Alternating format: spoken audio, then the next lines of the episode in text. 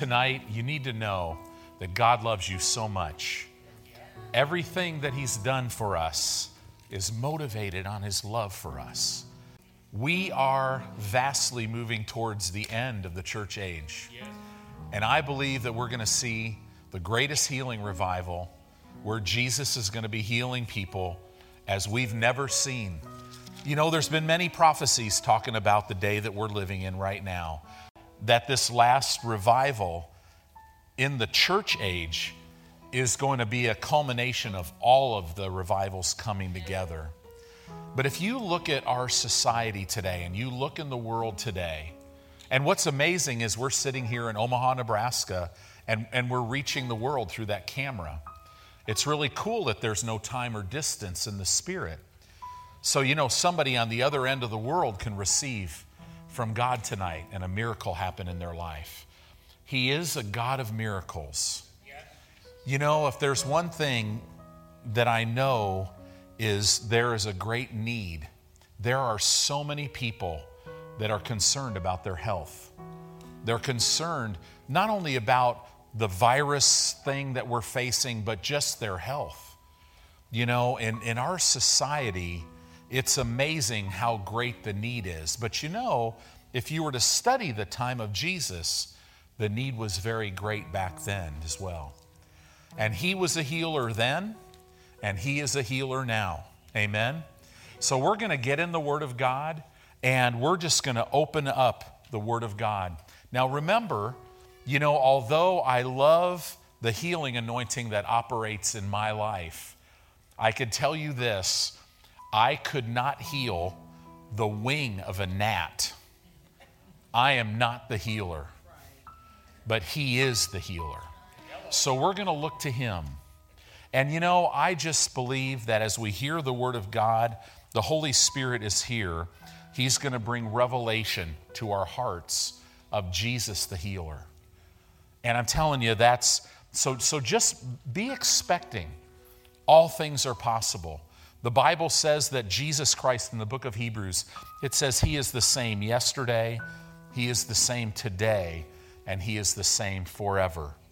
In the book of James, it says that every good and every perfect gift comes from above, from the Father of lights. And then it says this, in whom there is no variableness. There's no variableness in God. What that means is what He's done for one, He's done for all. He won't do something for one person that He wouldn't do for another person. That is so against the grain of a lot of teaching that's out there today. That's so subtle, but it's not doctrinal. It's not Bible. It's not truth. God is not looking at everybody's situation, deciding who He's going to heal and who He's going to let wait and who He's going to just not, it's just not my will. That's not the way He is. Jesus died for the sins of the whole world. Yes. The redemptive work, the plan that God has, was to redeem man.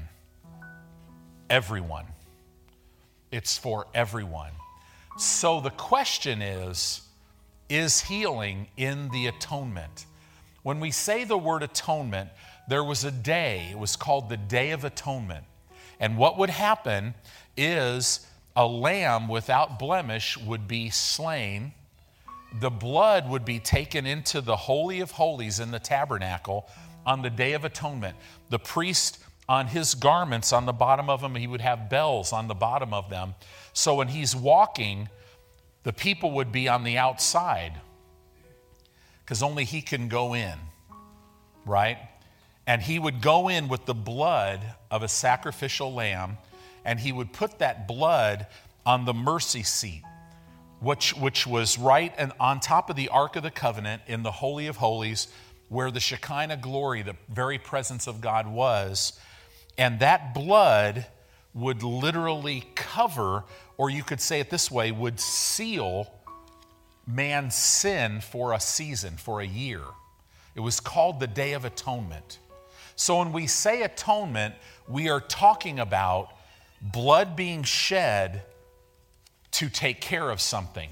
Forgive sin in salvation. It talks about, you know, so many people believe, well, in the redemptive work of Christ, his blood washed away my sin, and now I'm brand new. Is that true? Absolutely. Yes. But the question is that all?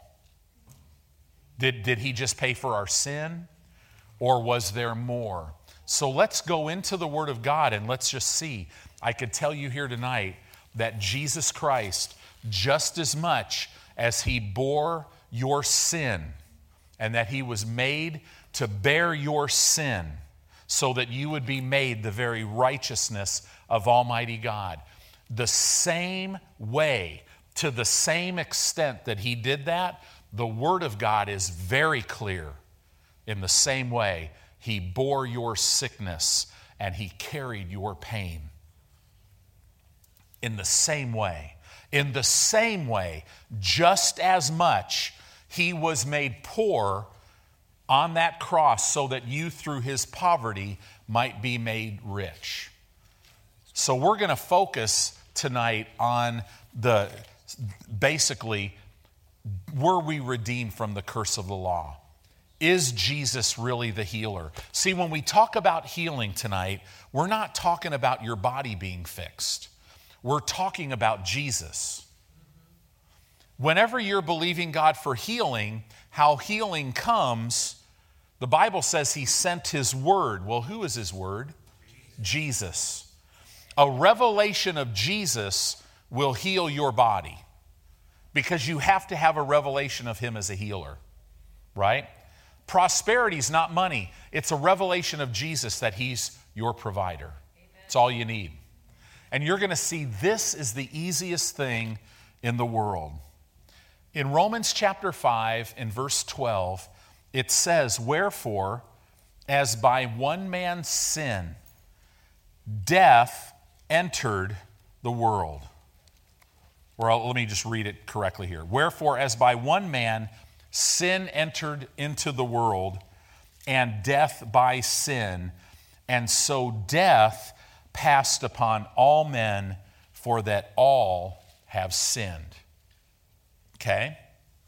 So what this is saying, that when Adam chose to disobey the word of God and he ate of that fruit, what happened? It tells us sin entered this earth realm. And because of that, it opened the door for death to enter the earth realm. Up until this event, there's no record of sickness or disease at all. Now remember, this will fit a lot with what we've been teaching on, because we see over and over and over again that what God did through Jesus' redemptive act is so much greater it can't even be compared to what Satan did through Adam, right? Can't even be compared. But this, it says, death passed upon all men.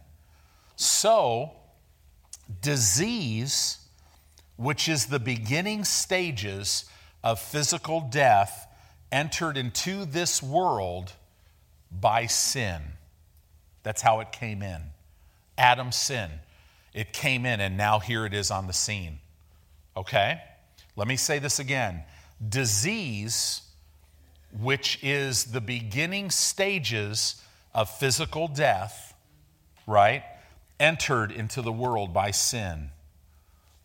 The remedy for physical sickness and disease must be found in redemption. The remedy for sickness and disease will be found in the redemptive plan of God. We call that the atonement. In the Old Testament, it was called the atonement. In the New Testament, we talk about redemption. So, it says in Acts chapter 10, in verse 38, it says, "How God anointed Jesus of Nazareth with the Holy Ghost and with power." In the literal Greek, it would read, "He anointed Jesus of Nazareth with the Holy Ghost, even with power, who went about doing good and healing all that were oppressed of the devil, for God was with him. Whenever it talks about healing, it always talks about healing all. It's real interesting that this passage of Scripture right here is calling sickness and disease, it's calling it satanic oppression. So in order to really see some of these things, you got to see them as they really are. So physical sickness and disease has its origin with Satan. It entered into this realm. Now, Satan was already in the earth, but sin entered when Adam fell, when he chose to disobey the word of God. And that's when death came in, and now that's why the root of all sickness and disease is spiritual. It's not physical. That's why find a cure for cancer, whatever, there's going to be something else. There's always going to be something else until this thing is over. God knew that. That's why healing is so important to him. He doesn't want you facing anything. He doesn't want you leaving this planet early because of sickness and disease.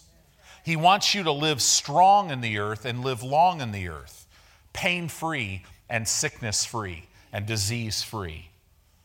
Right? He's either provided it or he hasn't. Okay? So if he's provided it, how many of you, why be in pain and why be sick if you don't have to be? Right? So we need to know this. Boy, for some reason, this subject is so scary for some ministers. But I'm here to tell you, Jesus is the healer. This is not something that we kind of came up with. Right? No, this is from Genesis to Maps. God is saying to you and I love you, and I've provided for all of this. Disease, according to the Word of God, is part of the curse. Therefore, the only remedy is the cross. Okay? That's a big statement. Because sickness and disease, its origin, it's a curse. The only remedy for that curse is the cross. And we've already been given the remedy. Right? So disease, in other words, is the physical penalty or the physical result of sin, according to the Word of God. And we're going to see numerous cases. Now, does that mean that everybody who's sick has sin in their life? No, it's very obvious from the ministry of Jesus. Sometimes he would heal somebody and he would tell the person, now go and sin no more, lest a worse thing come upon you. In other words, the person's sin brought that onto them.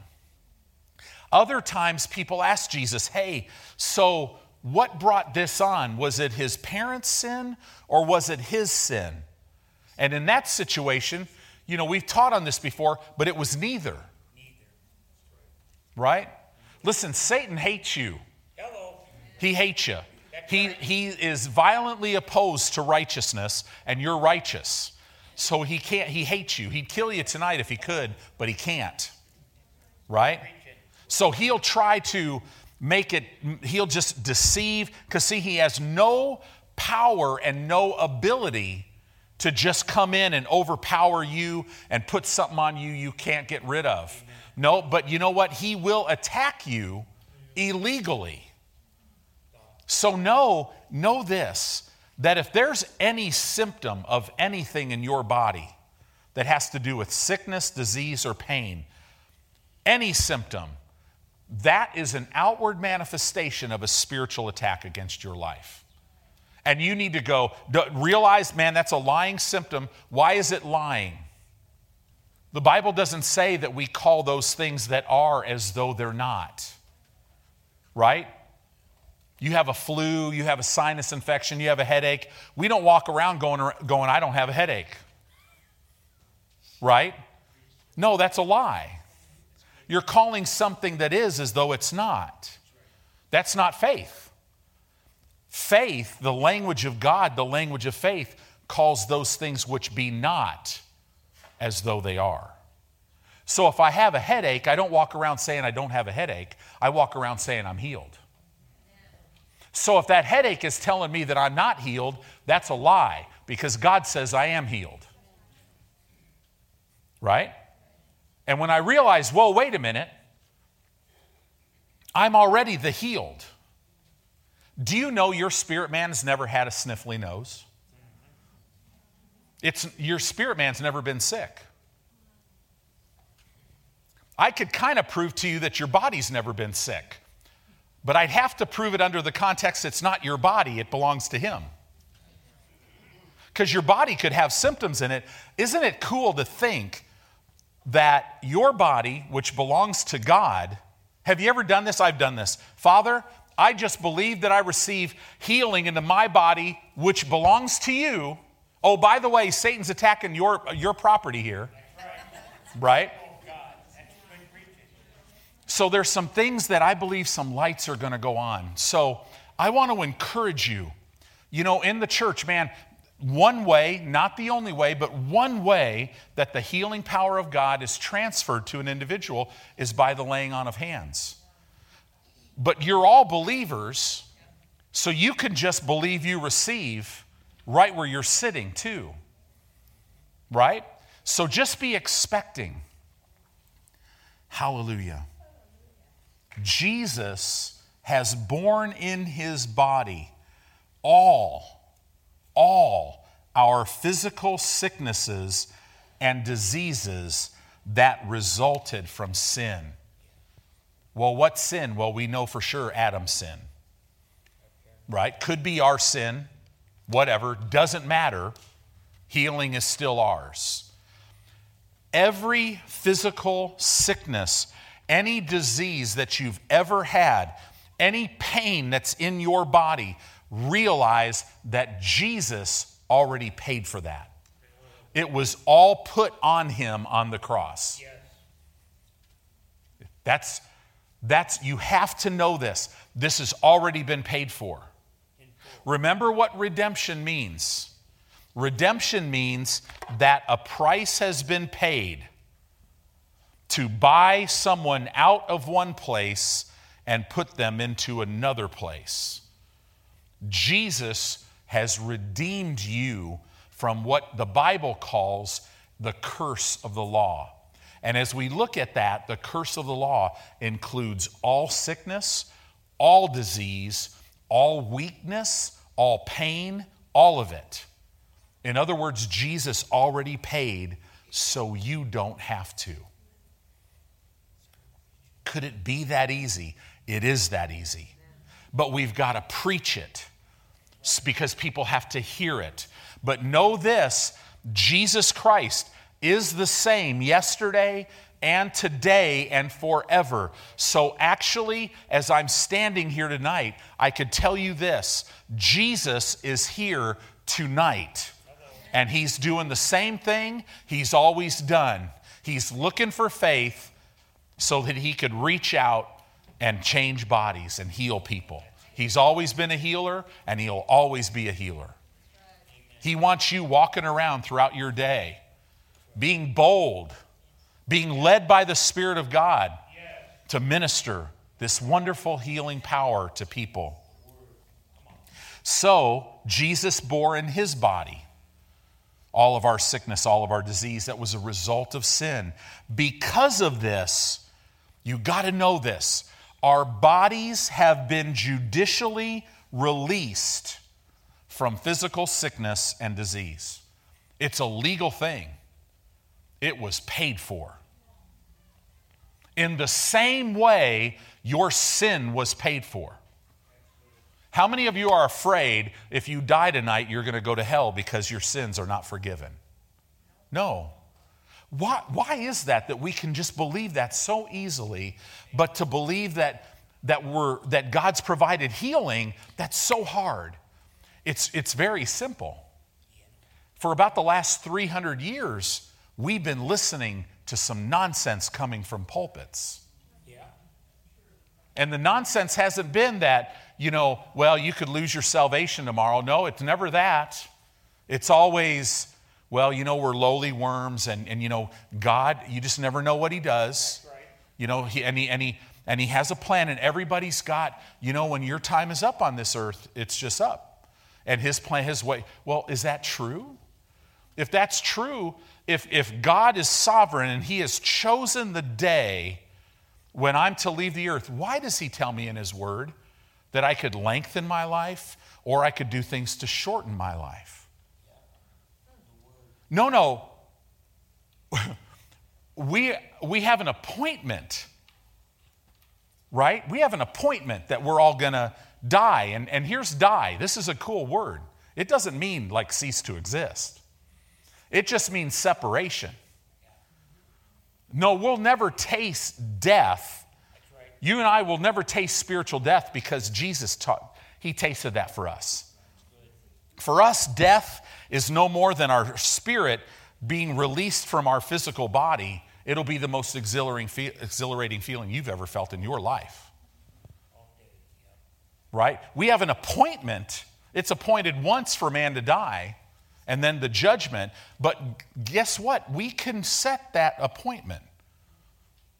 The Bible says that God's will is that we live our life until we're satisfied, until we've done everything here He has planned for us to do, and then we go home. I think it's funny. An example, Moses is a type of a child of God. Do you realize God had to go tell him to die? Okay, Mo, time to go. Got to go. We need you to climb up this mountain. I'll bury you because if I don't bury you, these people are going to worship you and there's going to be all kinds of a mess. So I'll have to bury you so nobody could find your body. But, just go. Can you go up to this mountain and die? Come on, you're 120 years old. While you're up there, I'll show you the promised land because your vision is still perfect. I'll show you the promised land, right? Then you're going to come be with me.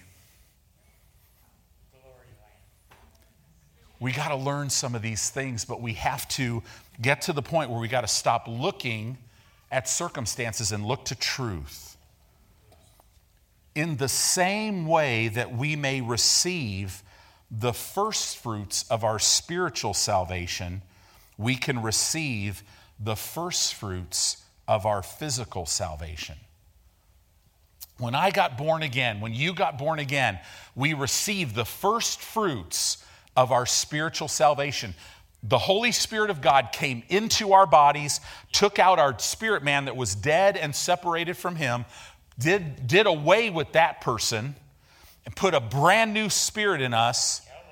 And then that's the first fruits of our salvation. Our body, we still have unrenewed bodies, or, unredeemed bodies, we should say. My body is still subject to sickness, disease, pain, that all came as a result of Adam's sin. I don't have the fullness of my salvation yet. I'm still waiting for that glorified body, right? But I can have the first fruits of it now, which means that Jesus paid the price that if my knee wears out, God could heal my knee. If my hip wears out, God could heal my hip. He's already paid for that. Diseases that are a result of the fall of man, are as a result of the curse of the law. All these diseases, we've been redeemed out of them. We don't have to deal with them. Right? If Satan illegally attacked your body and you have something going on in your body, know that tonight. It's illegal. Your body has been judicially released from this. It has no right. And if you'll stand and simply believe the Word of God and speak the Word of God, what are you doing? I'm enforcing my right. God said He provided this for me. So now, Satan, you get out of my body. You let my body go. Fever, you got to go. Virus, you got to go. Cancer, you've got to go. Diabetes, you got to go. High blood pressure, you've got to go. Heart disease, you have to go. Alzheimer's, you have to go. Dementia, you have to go. Right? Anything, all sickness, all disease. This is Bible, and we're going to see this. In the same way that you receive the first fruits of your spiritual salvation, what we're talking about here is on in your life receiving the first fruits of your physical salvation. Before you have a glorified body, this body has to get you through this life, right? You don't have time to be sick, right? And I'll tell you, if you've been sick, then you got to know this. Sickness, disease, it costs you things, doesn't it? It costs you time. Yep. Costs you a lot of money, yep. Come on. Right?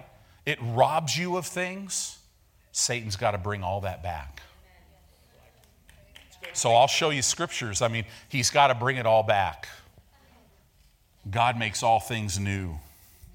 Romans chapter 8, verse 23, it says this, and not only they, but ourselves also. This is Romans 8, verse 23.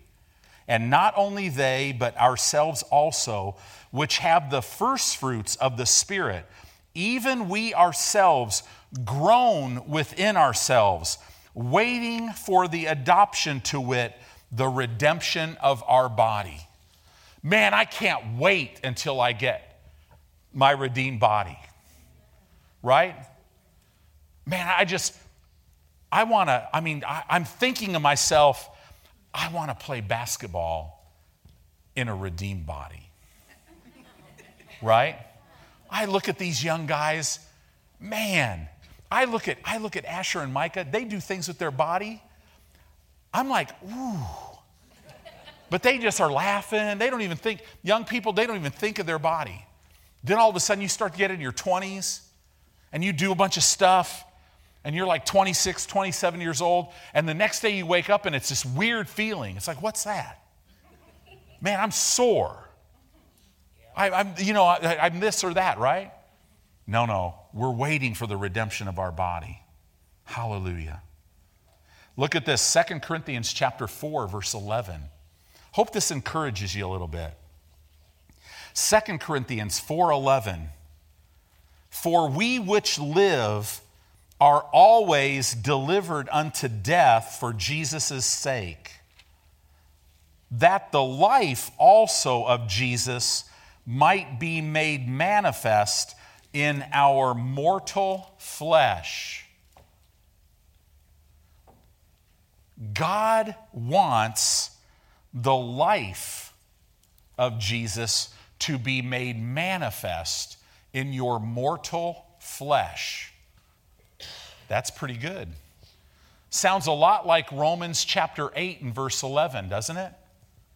That literally with the same power that the Holy Spirit raised Jesus from the dead with, He is down on the inside of you, quickening your mortal body by His Spirit with the same power. That word quicken means to make alive, to heal, and to restore to health. This is what God has for you. We call it the healing power of God. It is to work and effect a cure in our bodies. You know, the Word of God is medicine to all of our flesh. All of our flesh. Gosh, I think it might have been Ryan. We were talking, they've done studies now where when a person speaks in tongues? Yeah. What is the percentage that it boosts the immune system? 40 to 50, 50 to 60%, something. 40 to 60%. They're saying now that when a person speaks in tongues, so it's releasing hormones in a body to literally increase their immune system 40 to 60%. Yeah, and everybody said, oh man, right? Everybody's like, oh, let's just talk in tongues for a while. So much for that, I don't believe in that tongues business anymore. No, I'm all in now, right? Man, I'll tell you. Hallelujah. So, I mean, think of what that means if you start to go throughout your day, right? Start praying in the Spirit. Oh man. Yeah, but pastor, tongues... Not everybody gets tongues, just some people. No, read your Bible. That's right. Read your Bible. We're not talking about the gift of tongues. We're talking about your prayer language, right? Everybody who asks, because the Holy Spirit's already been given. Hallelujah. In Ephesians chapter 1, verse 13 and 14, boy, I'm preaching right now. Man, do I want to speak in tongues right now. That's funny. That's hilarious. I keep thinking, sometimes I speak in tongues a lot. Sometimes I'm afraid that I'm just going to start speaking in tongues. It's so easy to do, right? But it'd be really hard for you to understand anything if I spoke in an unknown tongue, unless the Lord gave the interpretation. Ephesians chapter 1, verse 13, it says, "In whom you also trusted." Boy, that reminds me of what Pastor Dave was even saying during the offering. Man, see, as we build the Word of God, your trust in Him as your healer. You'll come to know Him as your healer. "In whom you also trusted, after that you heard the word of truth, the gospel of your salvation, in whom also, after that you believed, you were sealed with that Holy Spirit of promise," verse 14, "which is the earnest." That means the guarantee. This word earnest means the deposit or the down payment of our inheritance until the redemption of the purchased possession, unto the praise of His glory. In other words, the Holy Spirit lives in our spirit, and He is a type of God's guarantee. Have you ever bought a house and you put earnest money down on the house? So the Holy Spirit, He lives in our spirit and is a type of God's guarantee, a type of God's deposit to taking possession of us completely forever. Isn't that, that's real good news. So let's look at some things. Let's look in the Old Testament at types, just types of atonements, okay? Types of atonement given in connection with bodily healing in the Old Testament. Now remember, we're going to see this all over the Old Testament, but we have something much better now. So in Exodus chapter 12, and you can put this in your notes. For time's sake, I'm not going to read it, but verse 1 through verse 14, it talks about the Passover. Remember when the children of Israel were in Egypt? And they were coming out, and God very specifically told them to prepare the Passover meal, and they would eat the Passover lamb. Okay? The question would be, why were the Israelites required? They were required to eat the flesh of the Passover lamb for physical strength. Why would they be required to do that unless it was to show that we can receive physical life or physical strength from Jesus Christ, our Passover Lamb? The Bible says, now this is 2 to 7 million Jews. I think actually it's probably 2 to 3 million in best estimation. They ate the Passover Lamb meal. Now these people were enslaved for a few hundred years, right? 400 years of slavery. They were slaves building pyramids, statues. There's probably people, could you imagine beating a rock for 60 years or for your whole life? What that would do to your physical body, your back, your joints. I wonder how many people maybe lost some fingers or lost a hand, missing body parts, and yet when they came out after eating the Passover lamb, which is a type of Jesus Christ, it says there was not one feeble among them. That's right. So in other words, the whole nation was healed in one night. That's good preaching. And that's Old Testament. Hello. The first time God revealed Himself to the children of Israel after coming out of Egypt, how did He reveal Himself? He revealed Himself with the redemptive name, "I am Jehovah Rapha." Guys, you've come out of Egypt. The first thing you need to know, it's the same thing. Okay, person, you just got born again. First thing you need to know, God is your healer. I am the Lord that healeth you. One translation would say, I am your great physician. Oh, it's a good thing to have an earthly physician. but they're practicing physicians. But we have a great physician. What's really awesome is you've got this guy or this lady who's a doctor, who's a practicing physician. What does that mean? They can only know things in line with the knowledge that they've gained. But aren't you glad that you have a great physician that if in the natural they're like, listen, there is nothing we can do for your heart anymore. You've been an alcoholic your whole life. Your liver is dead. Sorry, there's nothing we can do. Aren't you glad the great physician could literally go, oh yeah, I could either restore this one or put a brand new one in there. Right? That's who we're talking about. I love this. Hallelujah. So they were required to eat this. In 1 Corinthians chapter 5 and verse 7, at the end of this verse, it says, for even Christ, our Passover, is sacrificed for us. Jesus Christ is the Passover lamb. All that stuff in the Old Testament is a type and a shadow. If the whole nation, there was not one feeble, I'm telling you, why not the church now?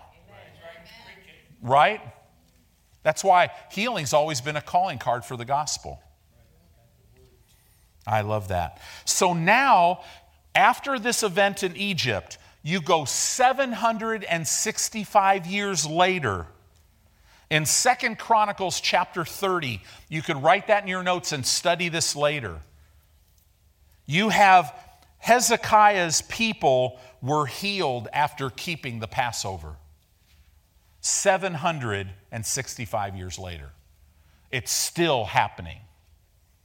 Right? 2 Chronicles 30 verse 20 says this, and the Lord hearkened unto Hezekiah and healed the people. Wow. And the Lord hearkened to Hezekiah. So I wonder if the Lord would hearken to himself. Right? Could you imagine Jesus' attitude towards your physical health? He is all about it. He doesn't want anything from the enemy in you or messing with you at all. At all. The Bible says he is very possessive. He's like, hey, you're mine. Right? I love you. In Leviticus chapter 14, and I'm just going to kind of skim a little bit, but in Leviticus 14, verse 18. Now, I got to tell you, with my makeup, skimming is not easy, so pray for me. Because this stuff is so good when you dive into it. But I could tell you this skimming will be very wonderful. Because this is what the Lord wants for tonight. In Leviticus 14, 18, it says, and the remnant of the oil that is in the priest's hand, he shall pour upon the head of him that is to be cleansed. Now, what's this talking about? This is talking about the priest cleansing someone with leprosy, which was the incurable disease of the day. So it says here, the remnant of the oil that is in the priest's hand, he shall pour upon the head of him that is to be cleansed, and the priest shall make an atonement for him before the Lord.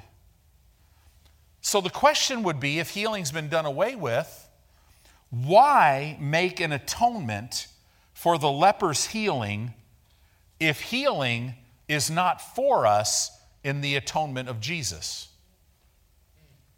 If you look at this Old Testament stuff, like the cleansing of a leper, John, you and I have talked about that. You see Jesus everywhere in this thing. Leviticus chapters 14 and 15 show us that it was through the atonement that sickness was healed.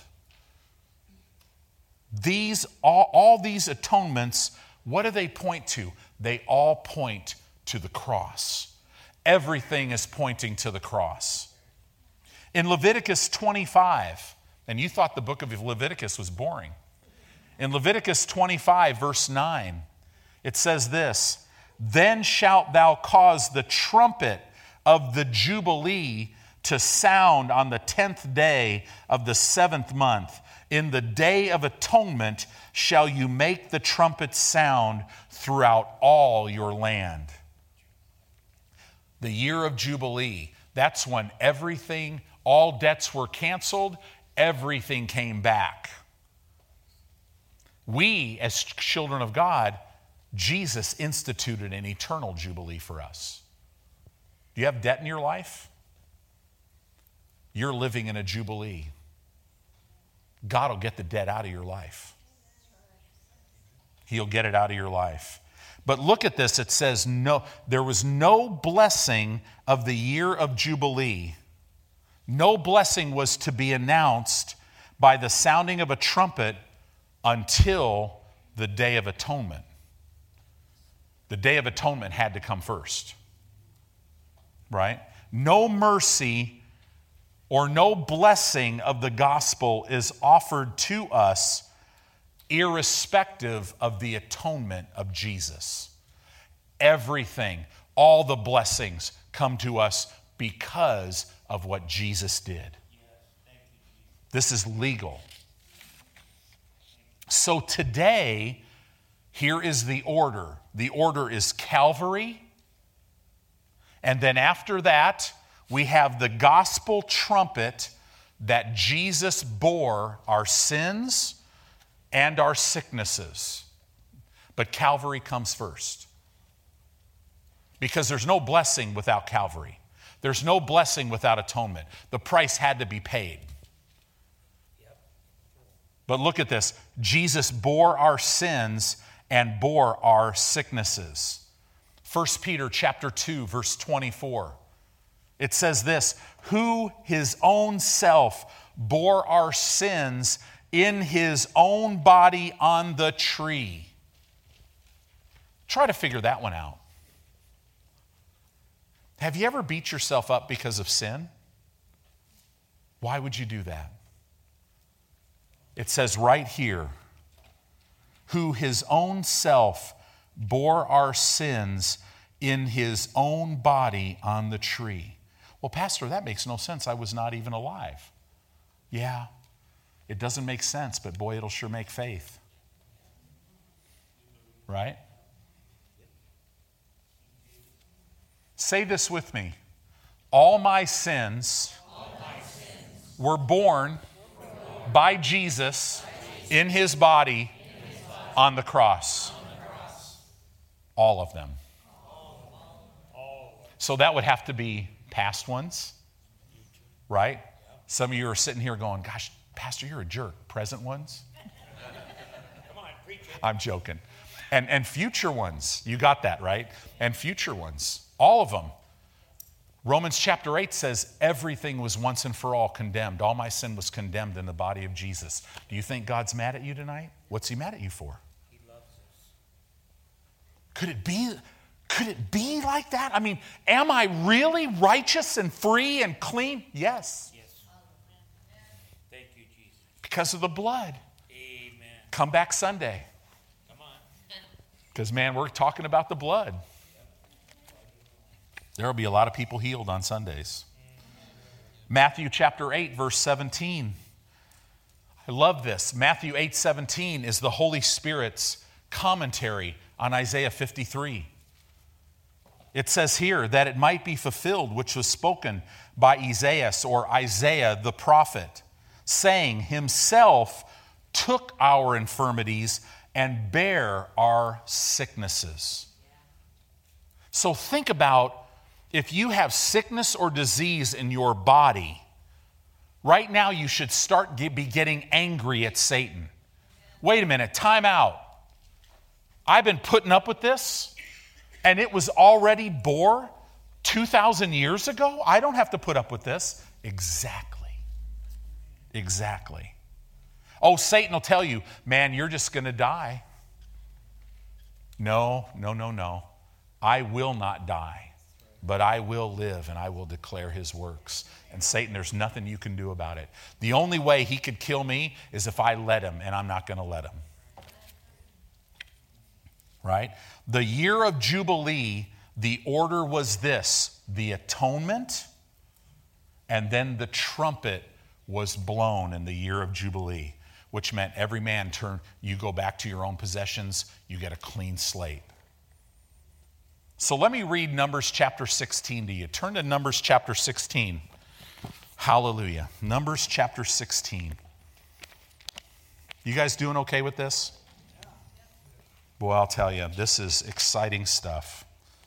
Numbers chapter 16, we're going to skim a little bit. It says in verse 1, "Now Korah, the son of Issachar, the son of Kohath, the son of Levi," boy, I hate reading this stuff, "and Dathan and Abiram, and the sons of Eliab and On." Oh, I like that guy's name. He's always on, right? Get that? "The son of Peleth, the son of Reuben, took men, and they rose up before Moses with certain of the children of Israel, 250 princes of the assembly." Oh boy, church split. "Famous in the congregation, men of renown. And they gathered themselves together against Moses and against Aaron, and said unto them, You take too much upon you, seeing all the congregation are holy, every one of them, and the Lord is among them. Wherefore, then lift you up yourselves above the congregation of the Lord." In other words, come on, pastor, who do you think you are? I have the Holy Spirit in me too. That's alive and well in the charismatic church. Whenever I hear that, I'm like, woo. Look down, man. I'm going to watch where I'm standing. If somebody says that to me, I'm going to be like, okay, brother, yeah, no problem. Excuse me. I'm just going to kind of stand over here. Now, you're okay during this time because it's the age of grace. At least okay with the ground, maybe. Verse 9. "Seemeth it but a small thing unto you that the God of Israel has separated you from the congregation of Israel, to bring you near to himself, to do service of the tabernacle of the Lord, to stand before the congregation to minister unto them? And he hath brought thee near to him, and all thy brethren, the sons of Levi, with thee. And seek ye the priesthood also? For which cause both thou and all thy company are gathered together against the Lord. And what is Aaron that you murmur against him?" Let's keep going. Fast forward. Verse 19. "And Korah gathered all the congregation against them unto the door of the tabernacle of the congregation. And the glory of the Lord appeared unto all the congregation. And the Lord spoke unto Moses and Aaron, saying, Separate yourself from among this congregation, that I may consume them in a moment. And they fell upon their faces and said, O God, the God of the spirits of all flesh, shall one man sin, and wilt thou be wroth with all the congregation?"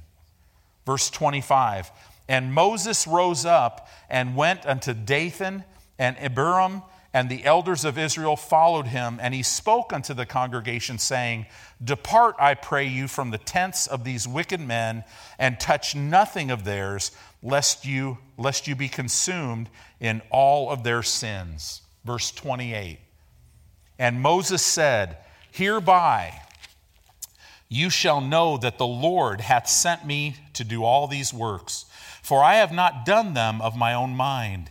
If these men die the common death of all men, or if they be visited after the visitation of all men, then the Lord has not sent me." In other words, okay, all these guys coming against me right now, if they just live out their days and die like normal people, then guess what? God didn't send me, right? But, now right now I'd start to be getting worried if I was Korah, right?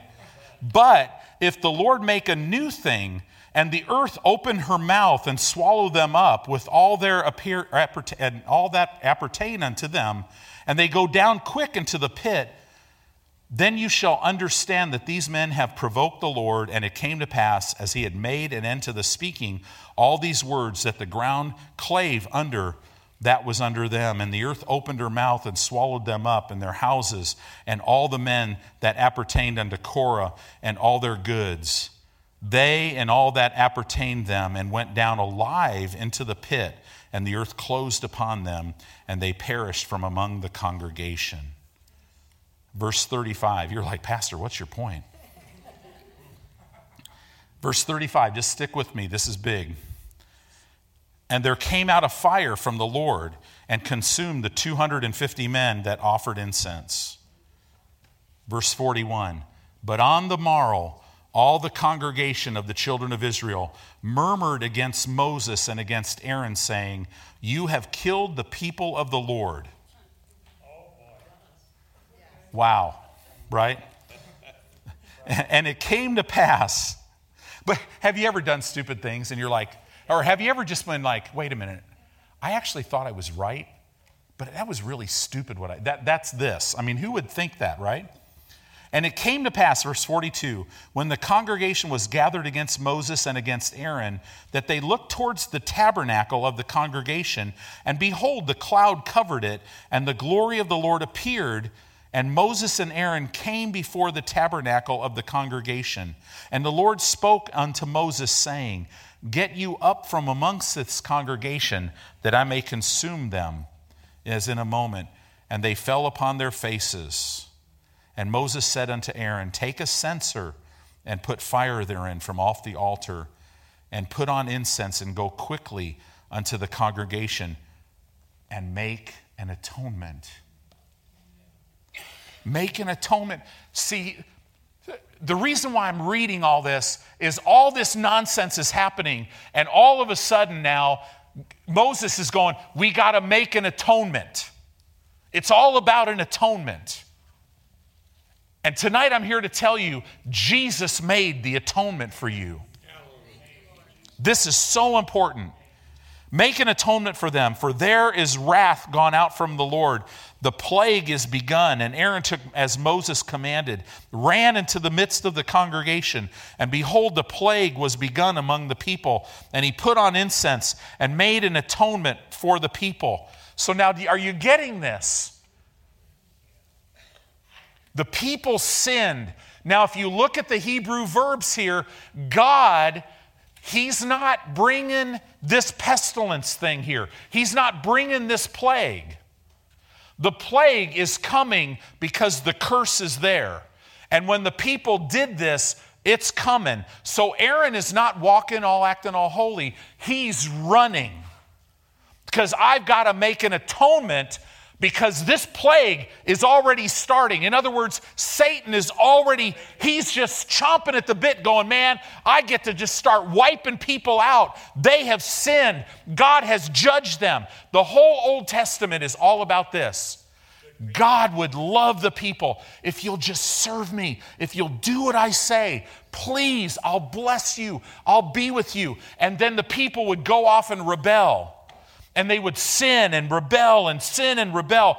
God would send other people begging them, no, come back to the Lord. And they wouldn't do it. And finally, the judge of the whole earth, of all creation, would have to render judgment that allowed the enemy access. And people started getting wiped out. The moment they turned to God, he literally came on the scene, forgave, and stopped it. With an atonement. See, this is, you got to realize this. You're sitting here tonight and an atonement has been made for you. And it stops the enemy. So let's keep going with this. Oh man, I'll tell you.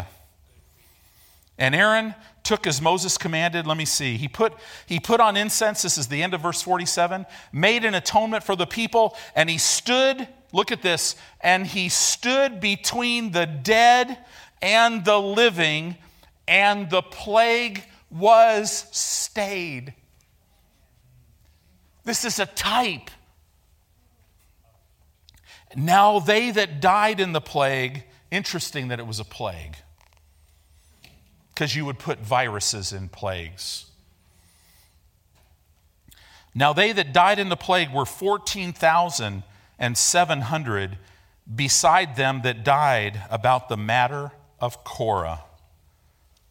Wow.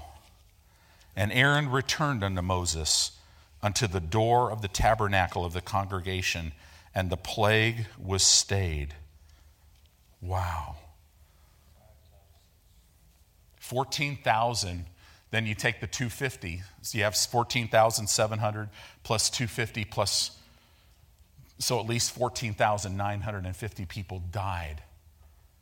But the atonement stopped it. I wonder if the atonement could stop a corona plague. I think so. Yeah. Hallelujah. This is so very important. That's why we're taking time. So after these 14,700 people died of the plague, Aaron, who's Aaron? He was the mediatorial priest. He was the high priest. He stood for the people between the dead and the living. The high priest. Who's our high priest? Jesus. To make an atonement for the removal of the plague. The removal of the plague would be the healing of the body in the New Testament.